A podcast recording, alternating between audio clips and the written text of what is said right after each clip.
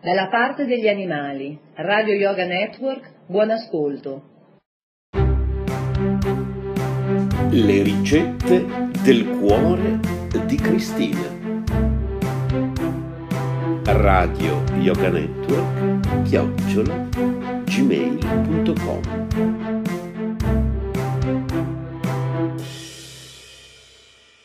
Le ricette del cuore di Cristina, poesia. Ho saltato lo steccato.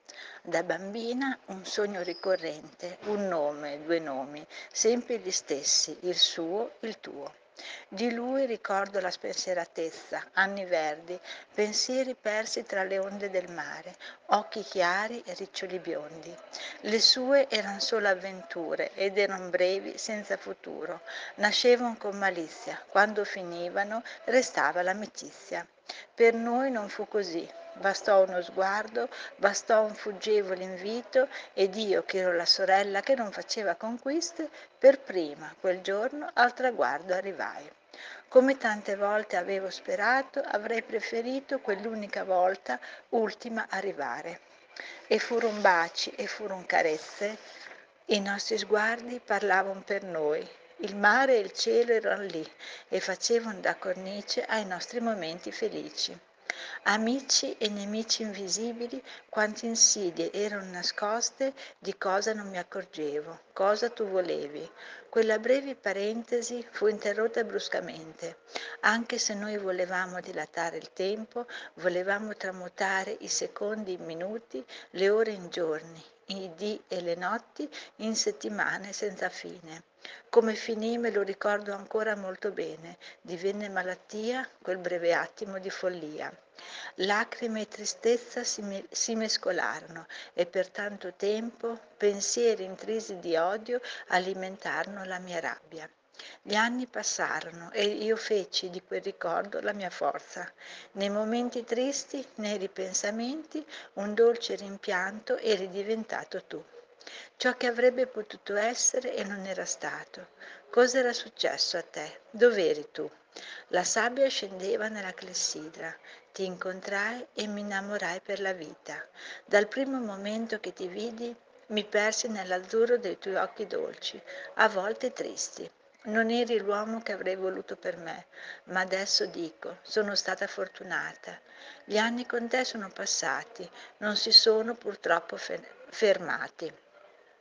Il mio animo a volte dilaniato, la mia personalità a volte soffocata, i miei sentimenti a volte derise, derisi hanno preso il sopravvento sull'incredulità di chi mi credeva diversa, mi credeva, mi credeva debole e inerte. Certe volte ancora mi perdo nei tuoi occhi e, adi- e idealizzo ciò che a volte non c'è. Mi sono arresa a ciò che sei, a ciò che mi puoi dare e a ciò che un limite per te è. Giorno per giorno mi accontento di parentesi di serenità. Passo dopo passo vivo la vita con coraggio. Sono una donna del mondo. In quel mappamondo traguardi non ho. Vorrei navigare per vedere tesori e persone diverse da me. Per ora riesco solo a far vagare la mente. I pirati all'arrembaggio andavano e le stive saccheggiavano avidamente, oro e gioielli arraffavano. Un forziere si è aperto per me. All'interno un doppio fondo c'è. Non ci sono gioielli né pietre preziose, ma arricchiscono chi li possiede. Sono gli amici, gli amici veri, e non valgono conquiste, ma sono per me la ricchezza più preziosa che c'è. Radio Yoga Network chiocciola gmail.com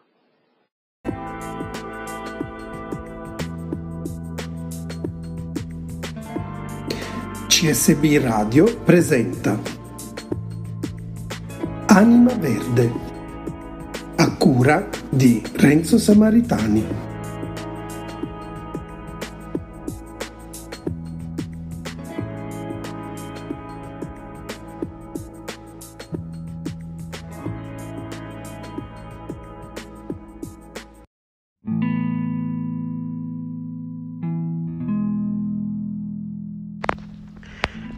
Gran Bretagna proibisce la vendita di cuccioli di cani e gatti nei negozi di animali, una misura di grande civiltà che mira a reprimere lo sfruttamento e gli abusi a favore del benessere dei nostri amici a quattro zampe.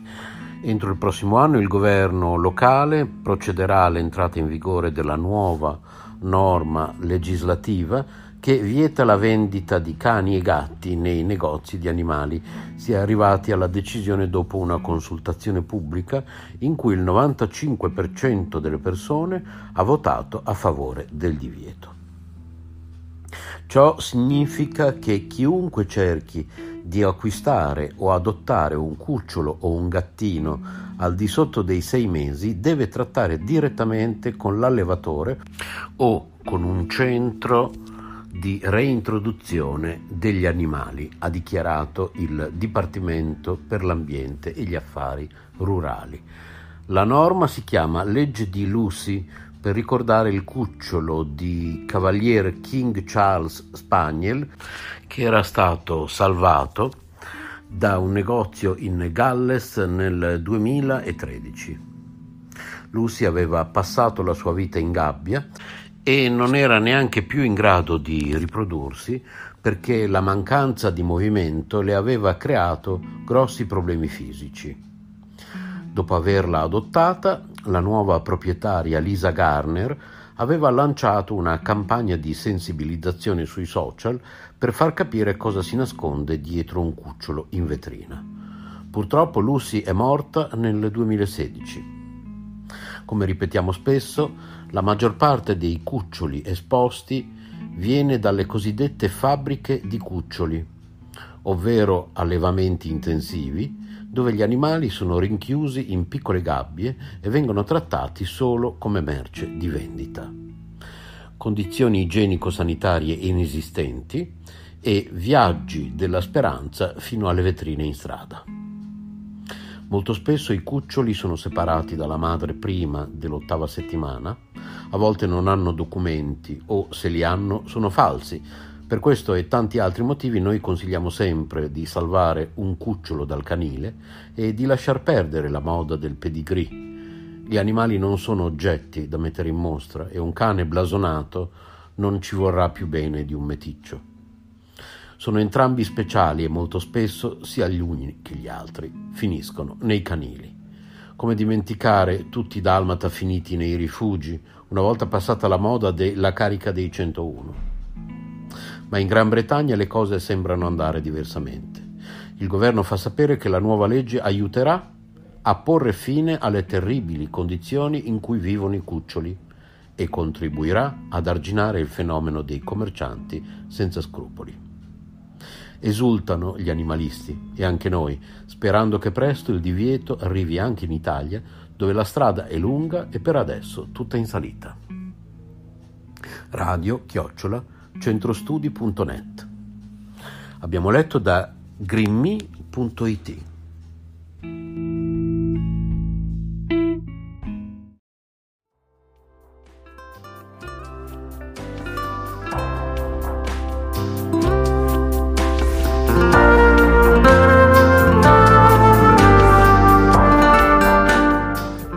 Stai ascoltando CSB Radio.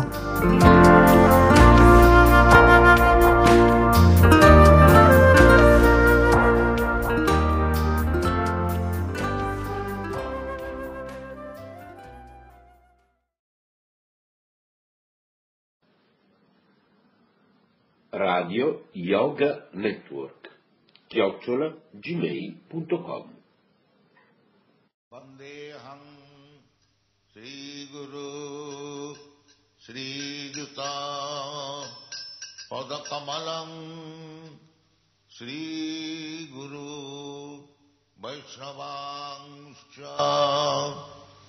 श्रीरूपम् साग्रजातम् साधना रघुनाथान्वितम् तम् सजीवम् साद्वैतम् सावधूतम् परिजनसहितम् कृष्णचैतन्येवम् श्रीराधा कृष्णपादाम् कगनलललिता श्रीशाखान्ताम्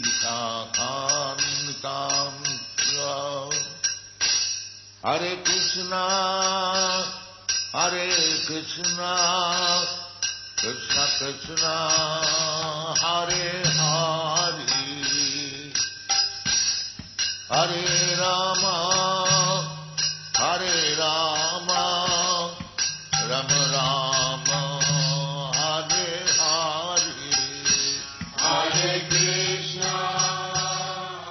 La biografia di Sua Divina Grazia A.C. Bhaktivedanta Swami Prabhupada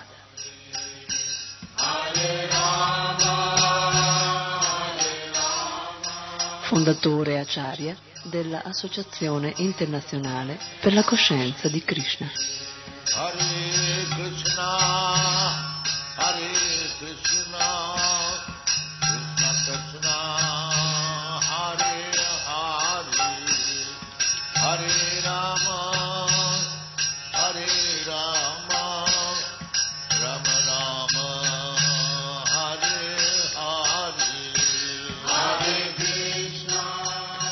Srila Prabhupada Lilamrita.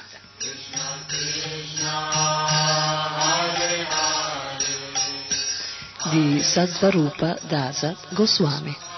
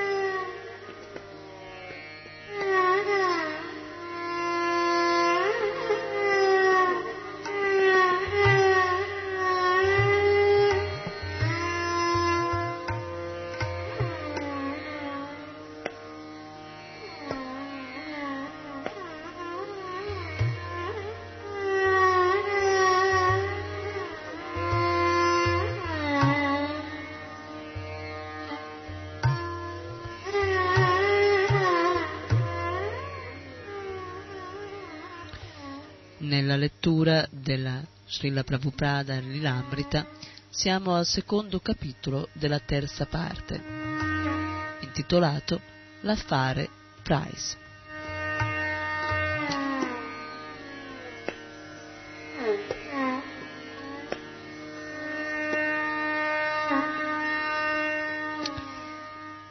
I discepoli di Swamiji a New York erano stupiti di vedere che riuscivano a portare avanti le cose anche in sua assenza.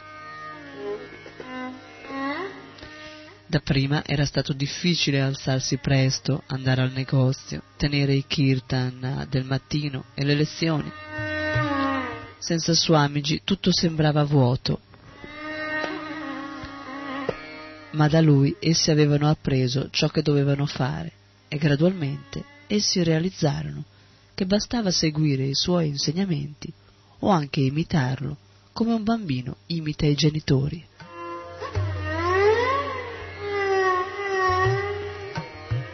Tutto funzionava. All'inizio erano stati esitanti nel parlare e nel guidare i kirtan e nel tenere le lezioni, ma quando veniva la sera e gli ospiti arrivavano al tempio, i devoti si sentivano spinti dalla necessità a dare loro lezioni dal vivo.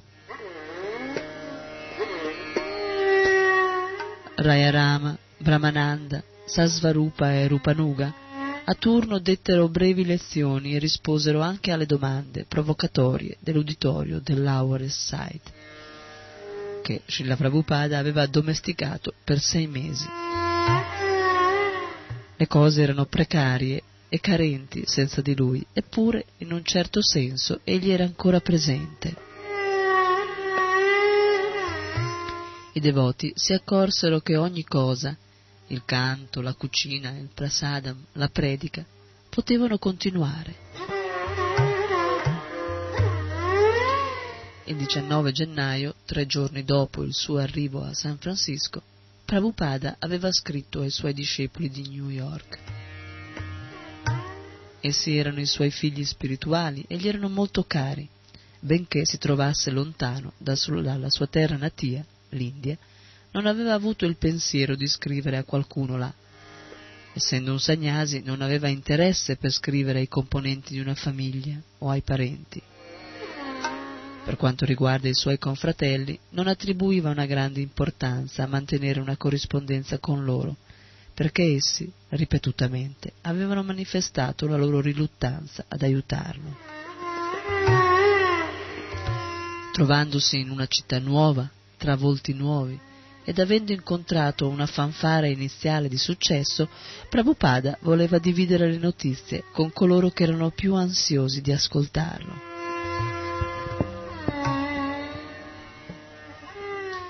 Voleva anche rassicurare i suoi discepoli che soltanto dopo pochi mesi di addestramento là pensava di tornare a New York per guidare il movimento per la coscienza di Krishna.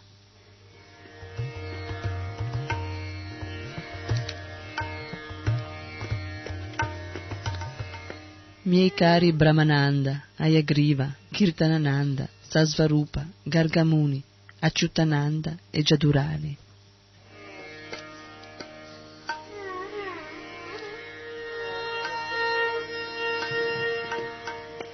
Accettate, vi prego, i miei saluti e le benedizioni di Guru Goranga, Giridhari, Gandharvika. Avrete già ricevuto le notizie del nostro felice arrivo e della buona accoglienza da parte dei devoti qui. Mr. Allen Gisberg e circa 50 o 60 altre persone ci accolsero all'aeroporto e quando giunsi al mio appartamento erano presenti anche alcuni giornalisti che si informarono sulla mia missione. Due o tre giornali, l'Examiner, il Chronicle e altri hanno già riferito la notizia troverete accluso uno degli articoli. Desidero che mille copie di questo articolo siano stampate in offset e cento copie del medesimo dovrebbero essere recapitate qui appena possibile.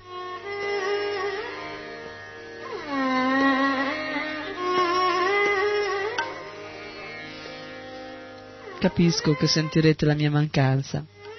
Krishna vi darà la forza la presenza fisica non è importante, la presenza del suono trascendentale ricevuto dal maestro spirituale dovrebbe essere la guida della vita. Ciò renderà piena di successo la vostra vita spirituale. Se sentite molto la mia mancanza, potete mettere la mia fotografia sul mio seggio e questo sarà fonte di ispirazione per voi.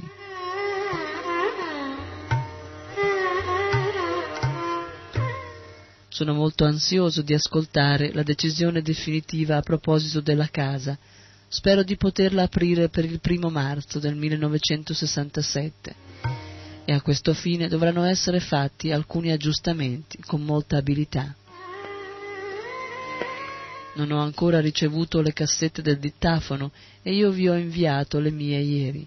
Offrite per favore le mie benedizioni a Sriman Neil. Sriman Rayarama sta cucinando molto bene e talvolta distribuisce il prasadam perfino a 70 persone. Ciò è molto incoraggiante. Spero che senza indugio questo centro potrà diventare un ramo molto forte. Per quanto riguarda il futuro, le previsioni sono buone. Spero che stiate bene e resto in attesa di una vostra celere risposta.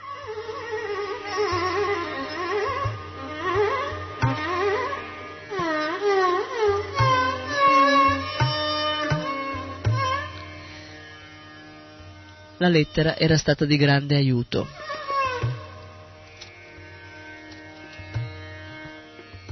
Soprattutto il secondo paragrafo. Brahmananda l'aveva esposta nel negozio. Ora Swamiji aveva dichiarato con certezza che essi erano ancora con lui e lui sarebbe stato ancora a New York con loro.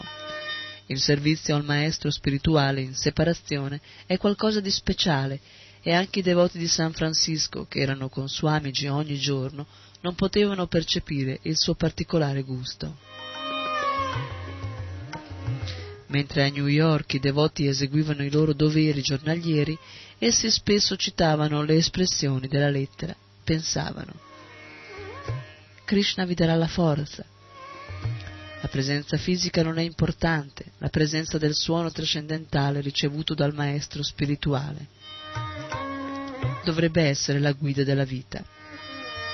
Ciò renderà piena di successo la vostra vita spirituale.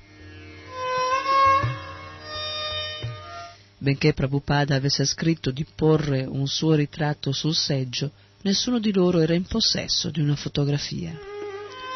Dovettero chiederne una ai devoti di San Francisco. Un ragazzo prese un'istantanea scolorita e la mandò a New York e i devoti la posero sul suo seggio nell'appartamento di Prabhupada. Era di aiuto. Anche per Prabhupada la lettera dei suoi devoti fu una pietra miliare. Questa era la base su cui sperava di guidare un movimento mondiale. Poteva spostarsi da un luogo all'altro, ma contemporaneamente era presente in molti luoghi mediante le sue istruzioni. Brahmananda, come presidente del Tempio di New York, telefonava frequentemente a San Francisco. Il canto è il punto focale, egli disse a Dayagriva. Possiamo sempre sederci e cantare. Stiamo cominciando a capire che cosa voleva intendere Swamiji quando diceva che l'adorazione in separazione è più gustosa.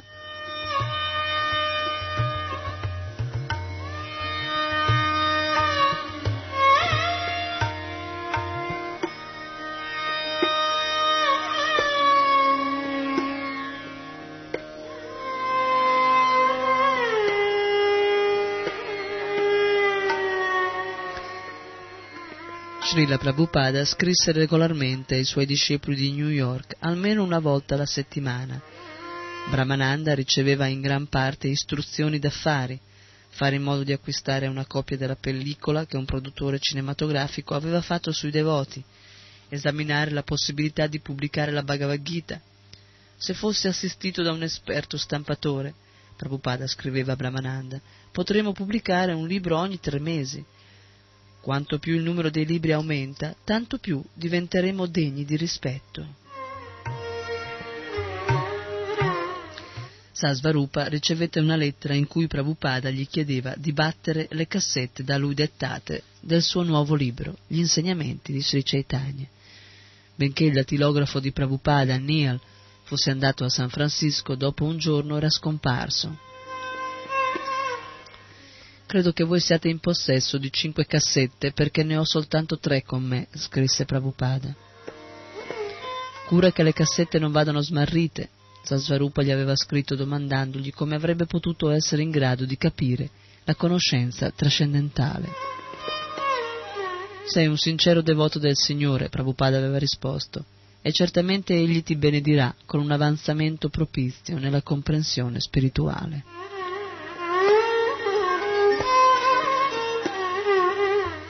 Raya Rama ricevette una lettera che lo incoraggiava a continuare la pubblicazione del giornale Back to Godit. Resterà sempre la spina dorsale dell'associazione. La tua ambizione dovrebbe essere sempre quella di migliorarne la qualità.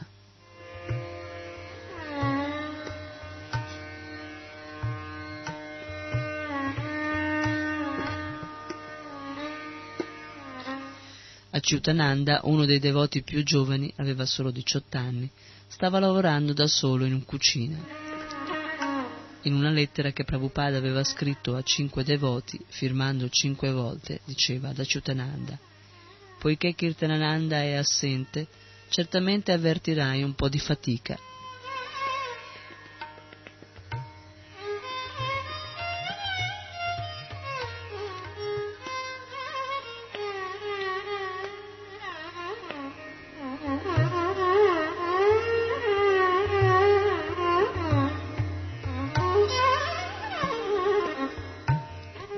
Vedrai che quanto più si serve Krishna, tanto più ci si rafforza.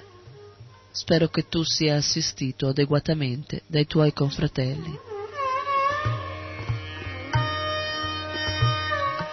Prabhupada consigliò a Gargamuni, che aveva 18 anni, di cooperare con i suoi confratelli più anziani. Chiedendo se Gargamuni era andato a trovare sua madre, disse che sperava che la madre stesse bene. Poiché Gargamuni era il tesoriere del tempio, gli consigliò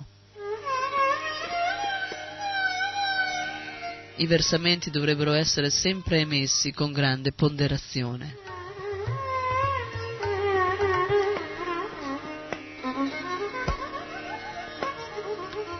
Prabhupada scrisse a Jadurani Ti ricordo sempre come la più brava ragazza perché sei così sempre devotamente impegnata al servizio di Krishna. Jadurani lo aveva informato di essere stata ingannata dal suo ragazzo e Srila Prabhupada le rispose è meglio che tu accetti Krishna come tuo marito. Lui ti farà, se sarà, sempre fedele. Dedicati per 24 ore al servizio di Krishna e ti accorgerai di essere felice sotto ogni riguardo.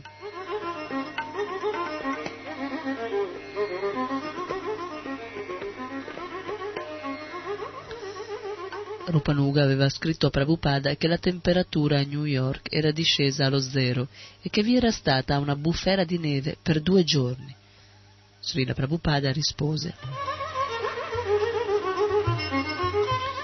Certo la situazione climatica sarebbe stata un po' problematica per me, tenuto conto della mia età.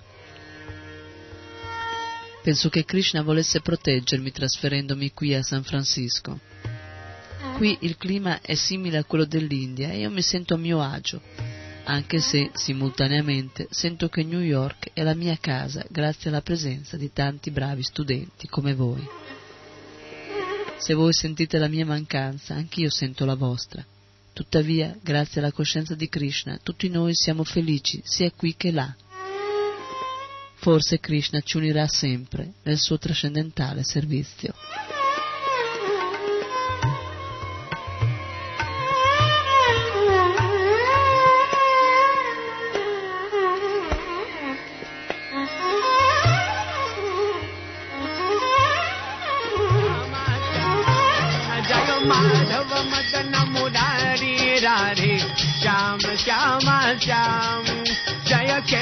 Keshav कलिमल हरे राधे श्याम, श्यामा, Shyam.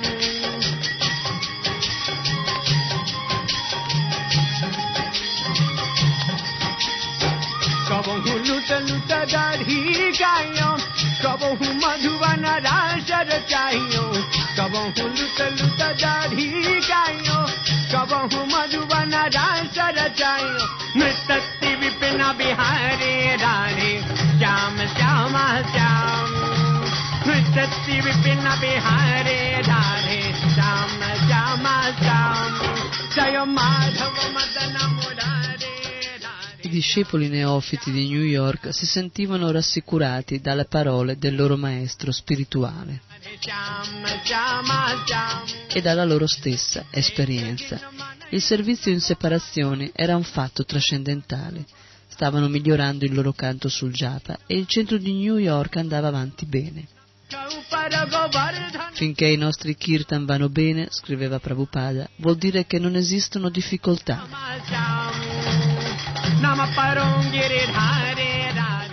Eppure una difficoltà esisteva. I tentativi di acquistare una nuova sede, che erano proseguiti facilmente finché Prabhupada era stato presente, erano diventati un problema dopo la sua partenza. In breve, dopo che Prabhupada era partito per San Francisco, Brahmananda aveva dato a Mr. Price un migliaio di dollari e Mr. Price aveva promesso di aiutare i devoti nella ricerca della loro residenza. Venuto a conoscenza di ciò, Prabhupada si sentì turbato. Secondo l'opinione dei devoti e dei fiduciari di qui, i mille dollari sono stati messi a repentaglio senza alcuna considerazione. So che state facendo del vostro meglio, ma in questo caso è stato fatto un errore di valutazione.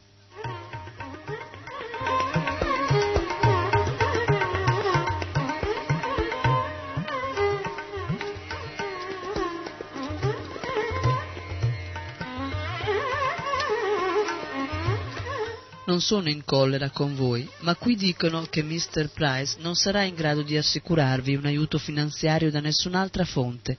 Sta soltanto prendendo tempo con differenti scuse e cambia costantemente.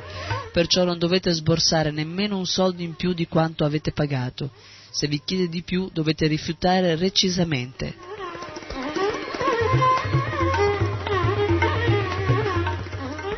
Srila Prabhupada ricordava Mr. Price il loro primo incontro quando il biondo uomo d'affari, elegantemente vestito e dal volto abbronzato anche in inverno, si era rivolto a lui chiamandolo Vostra Eccellenza.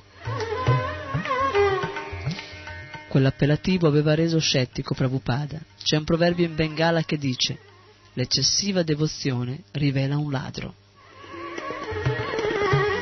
Prabhupada sapeva che quell'affarista era incline all'inganno e che è particolarmente difficile avere a che fare con un uomo d'affari americano. I ragazzi americani erano come bambini negli affari, era pronto a istruirli passo passo, ma ora, senza averlo consultato, essi si erano trovati coinvolti in una transazione che era stata portata avanti senza alcun metodo e avevano rischiato un migliaio di dollari della società senza nemmeno un accordo scritto.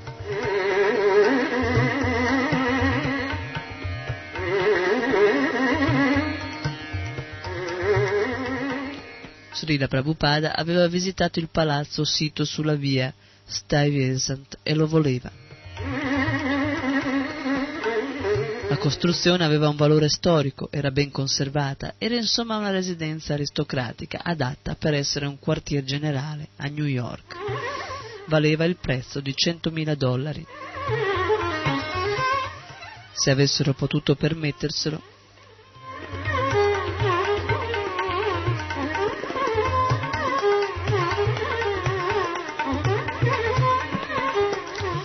Tuttavia era difficile per Prabhupada sapere, stando a San Francisco, che cosa era successo tra Brahmananda e quegli uomini d'affari.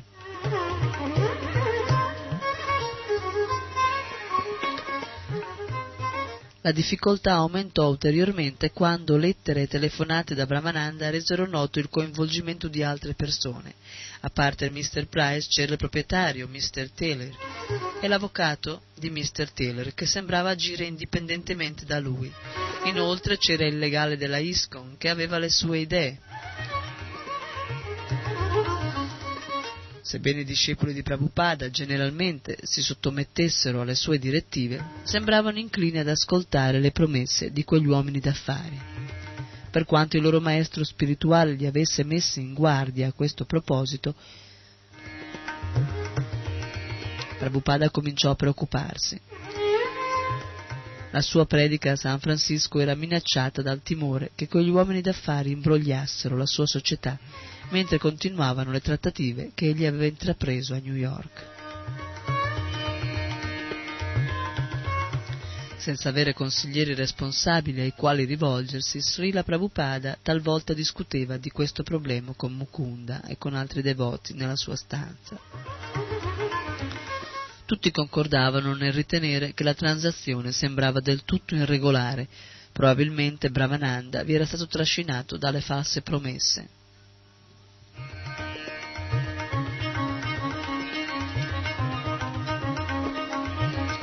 Ramananda invece considerava Mr. Price una persona rara, un uomo di successo che voleva aiutare i devoti.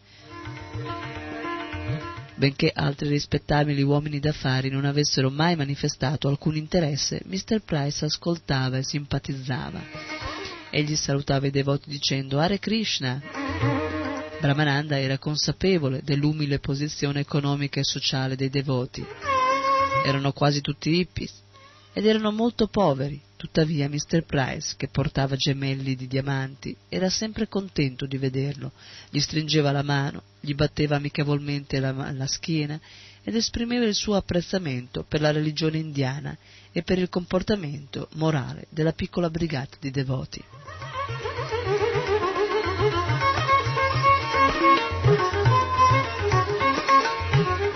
Mr. Price aveva ricevuto un gruppo di devoti nel suo appartamento e parlava bene di ognuno di loro. Aveva detto che Ayagriva era un eccellente scrittore e che il Back to God era la miglior rivista sul mercato. A suo parere la loro presentazione ciclostillata era migliore anche delle riviste su carta patinata. Diceva che avrebbe regalato ai devoti un proiettore cinematografico e finiva col dichiarare che se avesse potuto realizzare un po' di liquidità avrebbe dato loro l'edificio.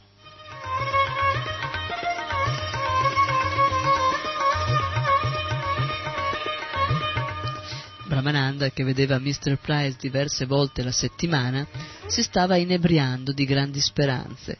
Il movimento per la coscienza di Krishna poteva ottenere il successo grazie al mecenatismo di questo ricco signore. Dopo aver lasciato l'ufficio di Mr. Price, Brahmananda si riuniva con i devoti la sera e riferiva loro tutto ciò che era accaduto. Nelle sere in cui non si tenevano kirtan pubblici, i devoti si riunivano per parlare delle istruzioni del maestro spirituale.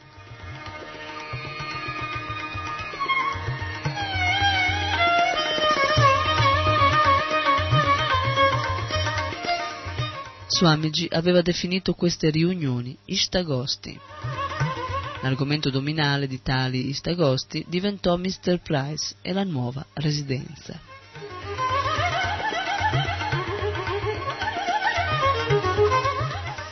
Una sera Brahmananda spiegò perché aveva dato mille dollari a Mr. Price. Mr. Price aveva chiesto una somma necessaria per avviare il progetto. Era una specie di caparra e doveva servire anche per un viaggio a Pittsburgh che Mr. Price avrebbe dovuto fare per realizzare un po' di denaro da usare al servizio di Krishna. Uno dei ragazzi chiese se Mr. Price aveva rilasciato una ricevuta o un accordo scritto Swamiji aveva insegnato ad usare le ricevute almeno tra di loro. Gargamuni e Sasvarupa, in quanto tesoriere e segretario, firmavano ogni ricevuta e le tenevano in ordine. Tra queste erano comprese anche richieste come 50 cents per un cappello o 3 dollari per le scarpe da ginnastica.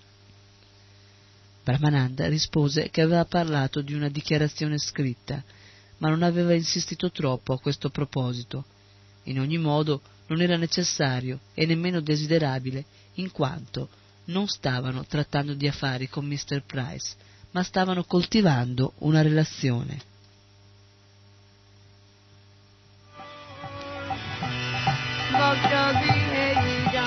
Mr. Price era un benefattore, un amico che stava loro offrendo un aiuto caritatevole. Aveva intenzione di fare grandi cose e di usare la sua influenza per ottenere l'edificio questi mille dollari erano un semplice gesto che esternava il loro interesse ed era destinato a dimostrare agli amici di Mr. Price che i devoti non scherzavano, avevano veramente un po' di denaro.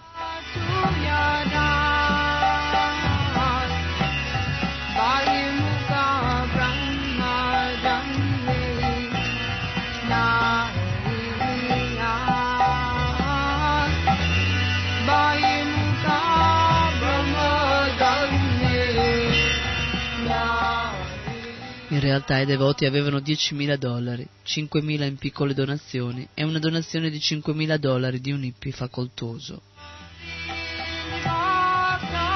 Inoltre il Tempio aveva un regolare incasso mensile di 800 dollari, un assegno di 400 dollari di Brahmananda per il suo lavoro di insegnante supplente alla scuola pubblica di New York e un assegno di 400 dollari di Sasvarupa per il suo lavoro investigativo nel settore assistenziale.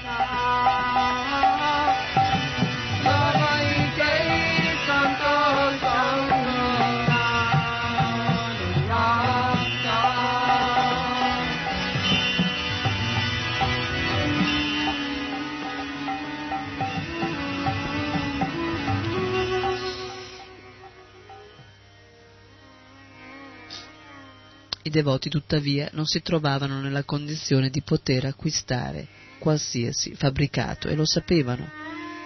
Una ragione in più, come spiegava Brahmananda agli Stagosti, per dipendere da Mr. Price. Dopotutto, lui pensava che Swamiji stesso li aveva ispirati a cercare un edificio da centomila dollari.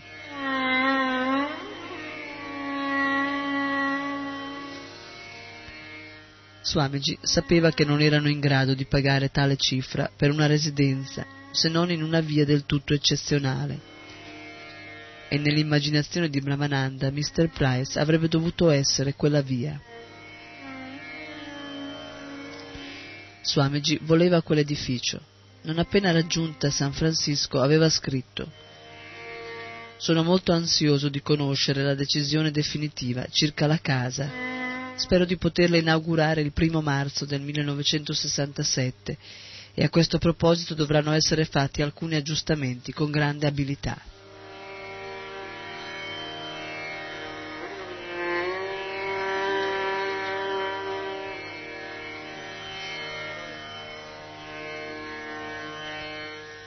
I devoti riuniti ascoltarono la spiegazione di Brahmananda, le, le considerarono favorevolmente e aggiunsero la loro comprensione del modo in cui Krishna e Swamiji operavano.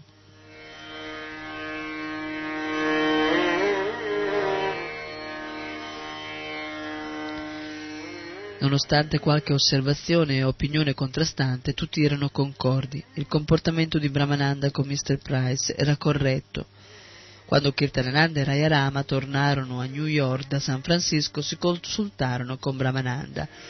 Brahmananda allora andò da Mr. Price, il quale promise che se non fosse stato possibile acquistare il palazzo, egli avrebbe restituito almeno 750 dollari.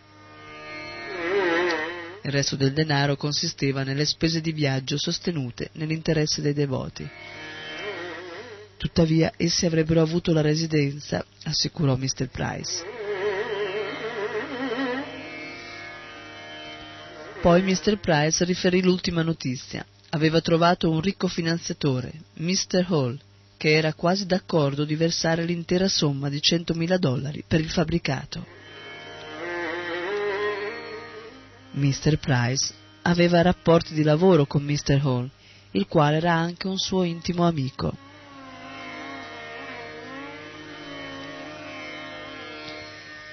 Le prospettive sembravano buone, anche i devoti però dovevano fare la loro parte, versando 5.000 dollari. Tutto il resto sarebbe stato organizzato da Mr. Price. Ma Price stabilì un incontro con un architetto a Park Avenue e presto Brahmananda e Sasvarupa si trovarono seduti con Mr. Price e il suo amico architetto a vedere i progetti. Per conferire alla costruzione l'aspetto autentico di un tempio indiano, l'architetto propose una facciata ad arcate e, se volevano, anche delle cupole. Era meraviglioso. Naturalmente i ragazzi non osarono chiedere quanto sarebbe stato il costo complessivo, ma Mr. Price alluse al fatto che sarebbe stato gratuito. Dopo che Mr. Price ebbe offerto all'architetto e a se stesso del liquore, e dopo averlo offerto anche ai ragazzi, benché sapessero che non l'avrebbero accettato, i due uomini alzarono i loro tintinnanti bicchieri, sorrisero ed educatamente brindarono alla loro salute e a quella dei ragazzi dicendo Hare Krishna. Mentre scendevano con l'ascensore, Mr. Price parlò con eloquenza della fede che i devoti avevano in Dio disse che altri potevano fare le loro congetture sull'esistenza di Dio, ma l'esperienza più convincente era quella personale dei devoti. La vostra personale testimonianza, Mr. Price assicurò, è l'argomento migliore, è una cosa molto potente. I ragazzi annuirono, più tardi tra loro risero parlando del liquore, ma ancora immaginavano che quegli uomini volessero aiutarli. Quando Srila Prabhupada fu informato degli ultimi sviluppi, non condivise l'ottimismo dei discepoli. Il 3 febbraio scrisse a Gargamuni. Ieri ho parlato con tuo fratello Brahmananda al telefono. Sono contento che Mr. Price abbia promesso di restituire 750 dollari nel caso che il contratto di vendita non vada in porto. In ogni caso però non dovreste pagare nemmeno un soldo in più di quello che avete già pagato, sia all'avvocato che a Mr. Price, a meno che vi sia un reale contratto di vendita. Tutto quello che si riferisce alla transizione mi sembra molto tenebroso, perché non vi era alcun accordo fondamentale prima del versamento dei mille dollari, o all'avvocato o all'agente immobiliare. Questo esula da ogni metodo commerciale. Senza un accordo fondamentale, su che cosa si basa la transazione? Se non c'è accordo di base, a che pro tale spreco di tempo e di energia? Non riesco a capire. E se non c'è accordo di base, perché tutto cambia così velocemente? Per questa ragione mi sento confuso. Se non c'è ancora di base, se non c'è accordo di base, che bisogno c'è di servirsi di un avvocato? Ad ogni modo vi consiglio di consultarmi prima di sborsare qualsiasi ulteriore somma di denaro. Tuttavia spero che farete un contratto vantaggioso senza ulteriori indugi.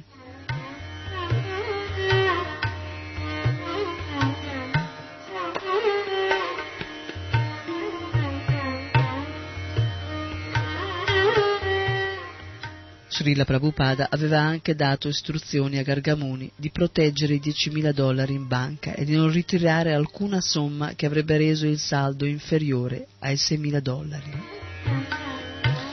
Prabhupada aveva lasciato un conto sul quale i devoti avevano le firme, ma anche lui aveva un conto che gli permetteva di controllare i fondi. Chiese quindi ai devoti di passare 6.000 dollari dal loro conto al suo. Scrisse a Brahmananda. Questi 6.000 dollari saranno trasferiti immediatamente da me appena ci sarà un contratto di vendita per l'acquisto della casa. Il 10 febbraio Prabhupada scrisse a Kirtanananda.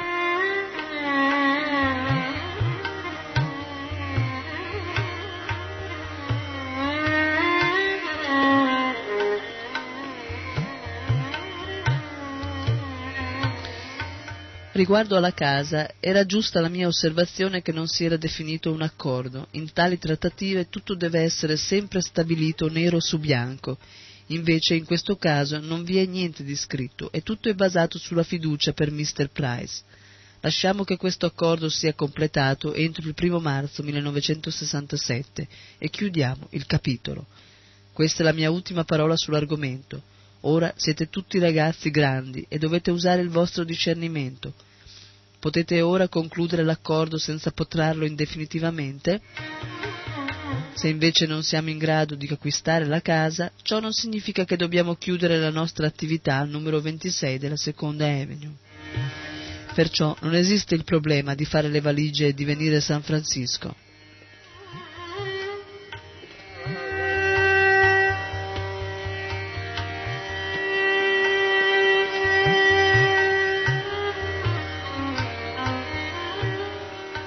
Il 15 febbraio Srila Prabhupada scrisse a Sasvarupa Per quanto mi è possibile capire dalla corrispondenza con Brahmananda, non siamo in grado di acquistare la casa per molte ragioni. La ragione principale è che non abbiamo denaro per pagare in contanti e nessuno ha intenzione di investire denaro in quella casa perché non è completa e non dà alcun reddito. È utopistico pensare di ottenere quella casa e Mr. Price vi sta dando soltanto false speranze. Siete tutti ragazzi innocenti e privi di esperienza del mondo. Il mondo astuto può prendersi gioco di voi in qualsiasi momento. Perciò abbiate cura del mondo, in coscienza di Krishna. Quando Krishna lo desidererà, la casa arriverà automaticamente.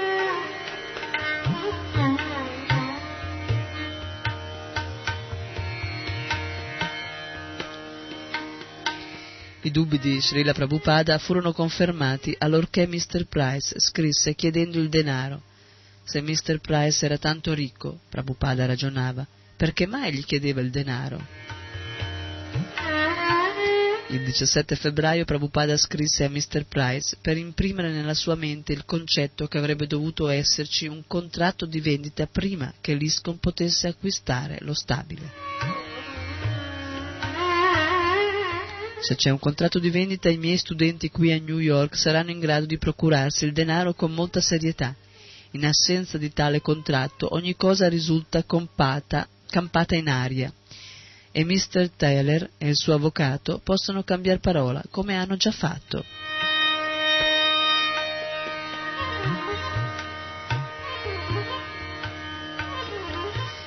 Messaggio di Prabhupada era chiaro, Brahmananda invece si lagnava delle insufficienti comunicazioni.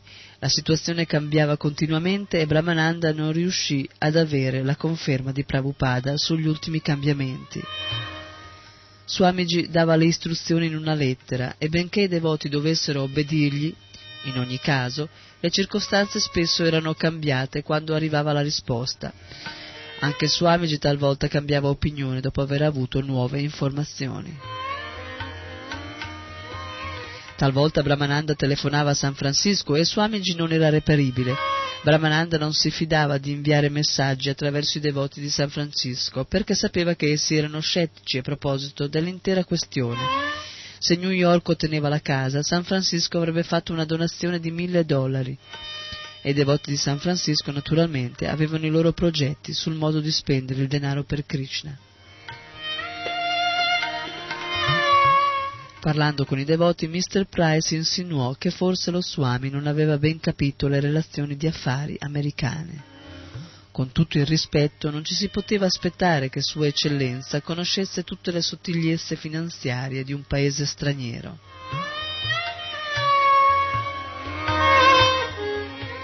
La richiesta di un contratto di acquisto era qualcosa che è fuori moda come il cerchio di una crinolina.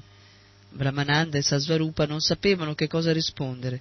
L'osservazione appariva blasfema.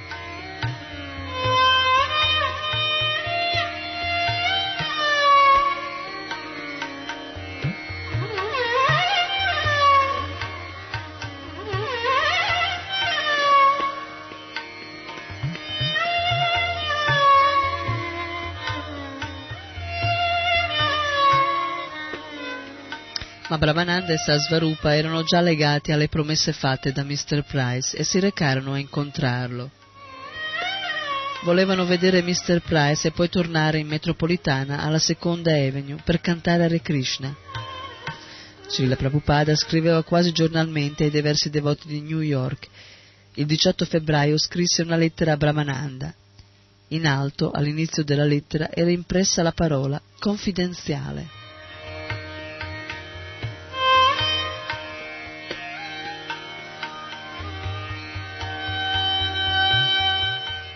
Ora, se pensi che lui sia in grado di procurarci del denaro, se pensi che ci sia ancora qualche speranza, allora puoi continuare nella trattativa, come lui sta facendo, ma non anticipare un soldo di più, qualunque giustificazione ti presenti.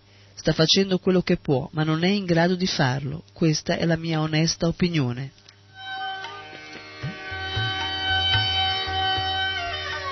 Mentre cercava di evitare ulteriori perdite a New York, Prabhupada continuava la sua predica attiva a San Francisco. Mukunda e gli altri stavano allineando una serie di impegni e l'accoglienza era spesso entusiastica. Nella stessa lettera confidenziale inviata a Brahmananda, lettera in cui Prabhupada indicava la strategia per le trattative con Mr. Price e compagni, parlò anche con fervore degli incontri nelle varie università della Bay Area, incontri che avevano avuto molto successo. Assomigliavano a suo parere ai meravigliosi kirtan di Tompkins Square Park. Questo era il modo di diffondere la coscienza di Krishna, non legandosi ad agenti immobiliari imbroglioni.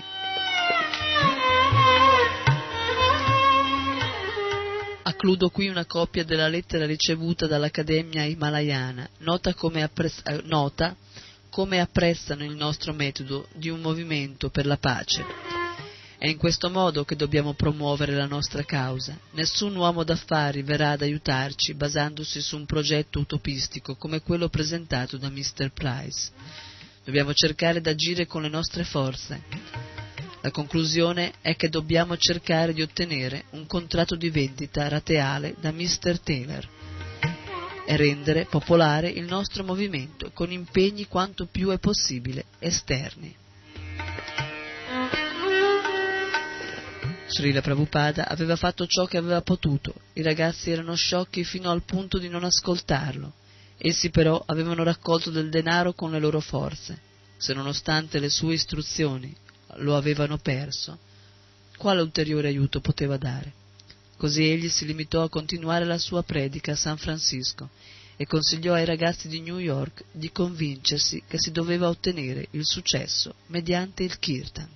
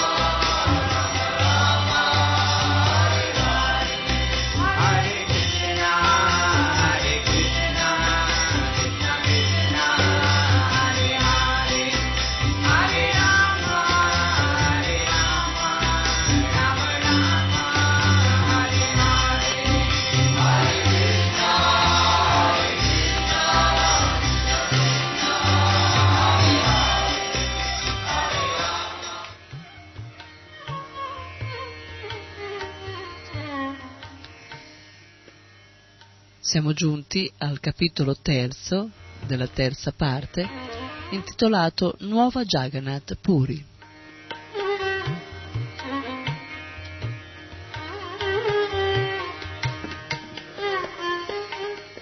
Srila Prabhupada indossò una giacca sulla sciarpa di jersey, si mise il chadar sulle spalle e lasciò l'appartamento accompagnato da pochi discepoli. Il tempo era bello e il cielo, terso e azzurro, gli ricordò l'India. Un'ora prima aveva mandato avanti i suoi devoti per dare inizio a un kirtan e un momento prima una ragazza era tornata di corsa da lui.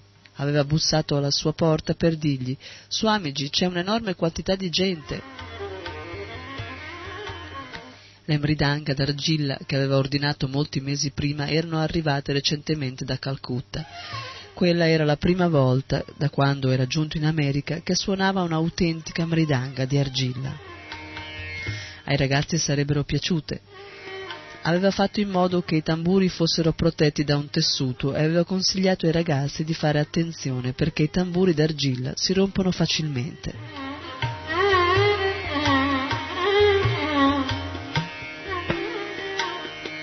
La strada per giungere al parco era breve e come al solito Prabhupada camminava a passo più svelto dei suoi giovani seguaci.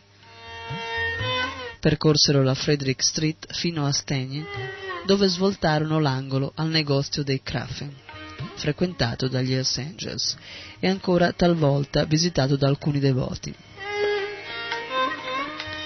A Stenien si affrettarono attraversando la zona di parcheggio del Kaiser Stadium e di là del quale lo stadio era visibile. All'incrocio con Walling Street, Prabhupada continuò la sua rapida andatura, senza fermarsi e senza preoccuparsi di osservare il semaforo. Uno dei ragazzi gli toccò il braccio per avvertirlo del semaforo, ma Prabhupada aveva attraversato come una freccia la strada.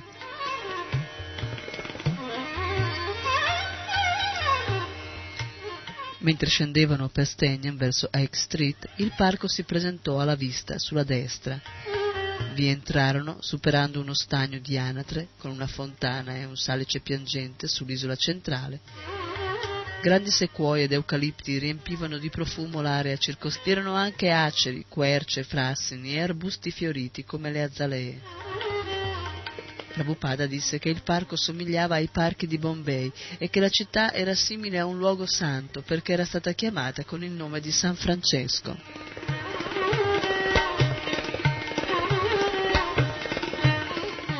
Entrarono in un tunnel lungo 15 metri con stalattiti artificiali che pendevano dal soffitto e uscirono su un sentiero fiancheggiato da alberi che lo rendevano completamente ombroso. Più avanti c'era il prato consparso di margherite e chiuso e recintato da salici ed eucalipti.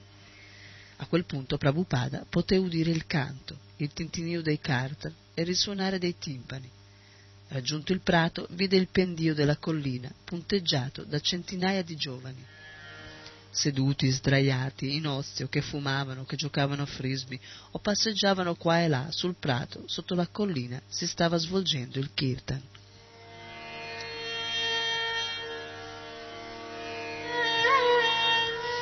Il prato era molto conosciuto, lo attraversavano tutti per andare allo zoo o ai campi di tennis.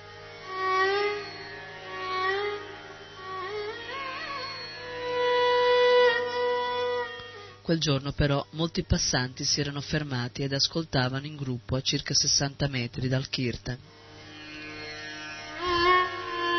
Ma a 15 metri dal kirtan si era formato un altro gruppo che ascoltava con maggiore attenzione. Quello era il vero kirtan, formato dai discepoli di Prabhupada e da dozzine di giovani hippie che sedevano, sedevano insieme, uniti nel canto altri in piedi nella zona adiacente battevano le mani e ondeggiavano al ritmo dei tamburi e dei carter. L'area del kirtan era decorata con stendardi. Gli stendardi grandi circa un metro erano stati confezionati dai devoti che avevano posto nel centro di ognuno il segno distintivo di ogni religione.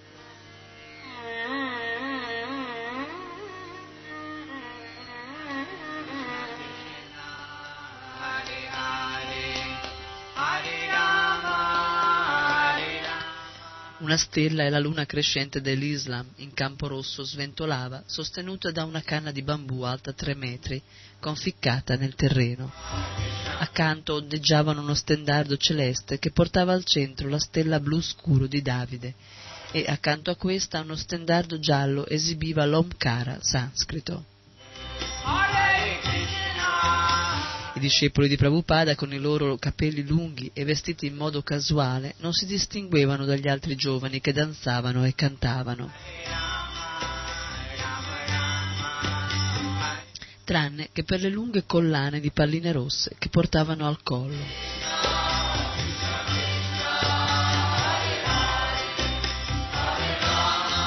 Alcuni devoti danzavano con le braccia alzate sullo sfondo del cielo di un azzurro non interrotto da nuvole. Altri suonavano gli strumenti, i cardala i timpani erano presenti. Ayagriva aveva portato la sua cornetta, ma vi erano anche altri strumenti che i devoti e gli ippi avevano portato con sé. Anche i bambini vi partecipavano e perfino un cane randagio si impegnava nella parte più interna del cerchio formato dal kirtan. Di sabato il prato sottostante ai Peel era sempre uno spettacolo aperto e quel giorno l'attrazione era costituita dal kirtan.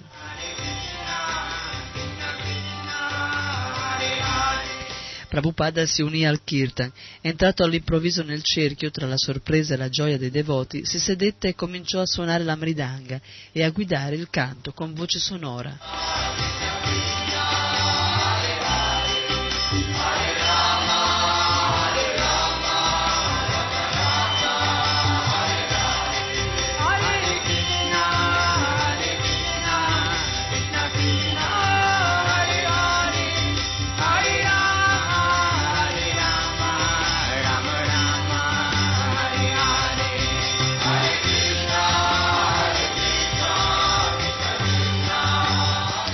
Mukunda racconta, benché prima avessimo ascoltato Swamiji suonare differenti tamburi e alcuni di noi avessero suonato con lui, quando egli cominciò a suonare la mridanga d'argilla, ci accorgemmo che il sentimento che ne scaturiva era completamente differente. La sensazione che creava era simile a quella che si prova nel rivedere un vecchio amico dopo molti, molti anni. Era così vera, così naturale, era ciò che i nostri kirtan avevano perso e aumentava di molte volte i nostri sentimenti estatici. Ovviamente l'estasi di Prabhupada era più grande che mai. Si poteva capire dal modo in cui egli reggeva il tamburo, dall'abilità con cui estraeva i suoi ritmi intricati per controllare il kirtan, che questo tamburo per lui era come un amico da lungo tempo perduto. Il modo in cui Swamiji suonava era il discorso della comunità. Ora potevamo capire che cos'era veramente un kirtan, come doveva veramente essere e a che cosa era realmente simile.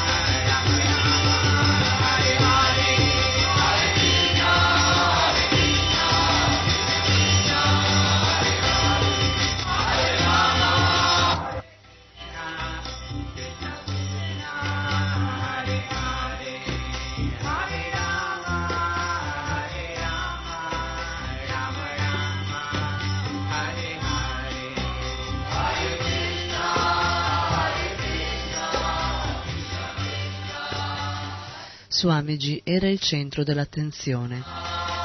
Anche la sua età e il suo abito lo rendevano speciale. Gli altri frequentatori del parco erano in gran parte giovani in jeans oppure erano vestiti alla foggia degli hippie. Lo Swami aveva 70 anni e appariva raffinato nei suoi abiti color zafferano. Inoltre, il modo in cui era stato accolto, il modo in cui si erano inchinati al suo arrivo e lo avevano guardato con amore, determinò nei presenti un senso di curiosità e di rispetto. Appena egli fu seduto, alcuni bambini si sedettero più vicini a lui. Swamiji li accolse sorridendo e li affascinò e li divertì, suonando la mridanga con eccezionale abilità.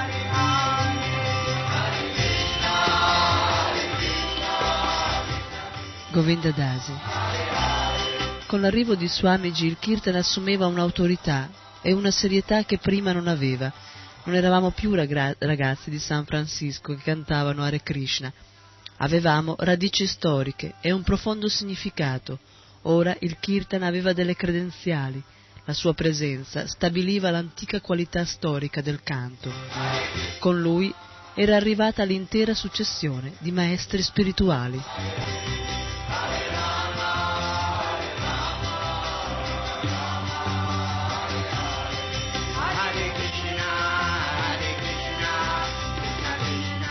Dopo un'ora di canto, Swamiji fermò il kirtan e si rivolse alla folla.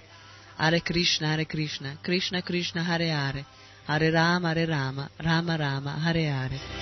Questa è una vibrazione sonora e si deve capire che si tratta di una vibrazione sonora trascendentale. Poiché è un suono trascendentale, è attraente per tutti, anche senza che si comprenda il significato delle parole.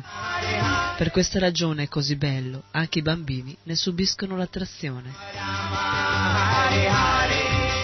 Con questo si conclude anche per oggi la lettura dalla Srila Prabhupada Lilamrita, parte terza, del capitolo intitolato Nuova Jagannath Puri. Hare Krishna,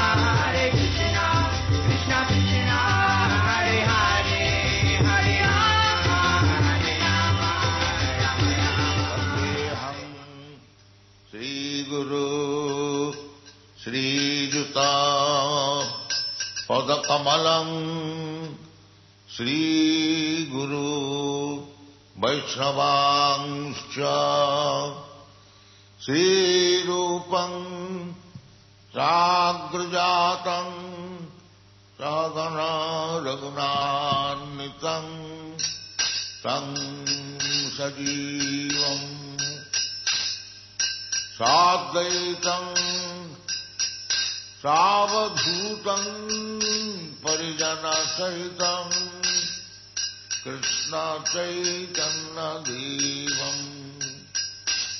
Shri Radha कृष्णपादाम् सवनालिता श्रीशाखां हरे Krishna. Hare Krishna, Krishna Krishna, Hare Hare, Hare Rama, Hare Rama, Rama Rama, Hare Hare, Hare Krishna. La biografia di Sua Divina Grazia A.C. Bhaktivedanta Swami Prabhupada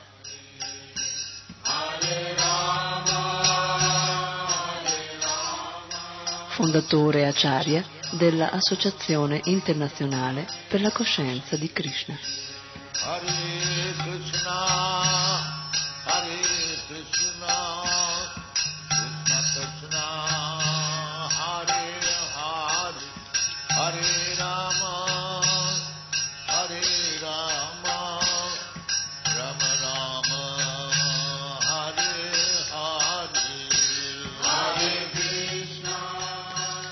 Srila Prabhupada Lilamrita.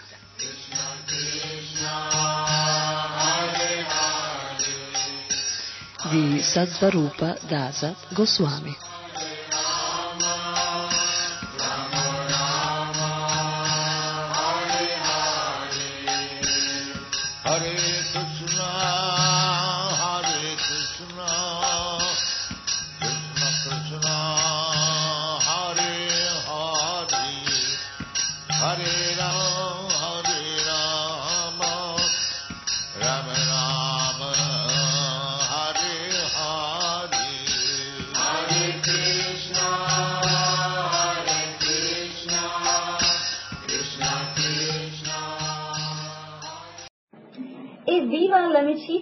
i popoli!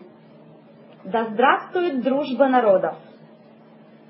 Радио Йога Нетворк. Ascolto! Приятного всем прослушивания!